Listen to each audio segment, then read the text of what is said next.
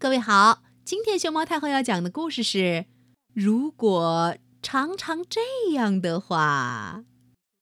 它的作者是日本的斋藤多佳子，陈珊珊翻译，北京联合出版公司出版。关注微信公众号和荔枝电台“熊猫太后”摆故事，都可以收听到熊猫太后讲的故事。丢丢丢丢。假如能这样的话，挖鼻孔、拉耳垂、不刷牙、吸手指、抠肚脐眼、踢玩具，钻石出来啦，就能飞上天空；发射细菌电波就会中奖；长出魔法扫帚，变魔术，玩具里出现宝物。该有多好？你觉得呢？嘿，如果常常挖鼻孔的话，嗯。鼻孔会变得好大好大，所以不要用手挖，要用纸巾擤哦。用双手拿纸巾，按住鼻子的一侧，擤另一侧，交替进行就可以了。呃，可是挖鼻孔很开心哦，把鼻屎挖出来的时候。感觉好畅快哦！有时候我还是会忍不住到角落里偷偷的、偷偷的，嗯，有节制的挖一挖。呃，如果常常拉耳垂的话，啊哦，耳朵会变得和大象的一样大哦。所以不要拉耳垂了，去拉拉袜子吧。可是。耳垂凉凉的，摸起来真舒服。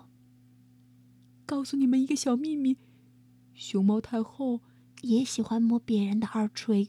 嗯，如果不乖乖刷牙的话，啊哦，牙齿被蛀牙菌吃光了，嘴巴就会变得皱皱的，和老奶奶一样哦。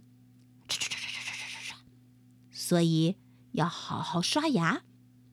把牙刷挤上牙膏刷刷刷刷快给牙齿洗洗澡刷刷刷刷上排牙齿刷刷刷下排牙齿刷刷刷里里外外上上下下每颗牙齿都刷到刷刷刷刷口腔卫生不能少刷刷。我来自己把牙齿刷干净了。嘟嘟。吃完东西以后，记得自己主动去刷牙。嗯，如果不主动去刷牙，妈妈摁着脑袋帮你刷的话，嗯，这样刷牙的时候感觉，嗯，真不舒服。如果常常，嗯。吮吸手指的话，啊哦，手指会变得好长好长好长，所以不要吮吸手指了，吃点儿糖果吧。嗯，可是吮吸手指的时候感觉好安心呢，要不想点其他办法来替代一下，如何？哦，如果常常抠肚脐眼儿的话。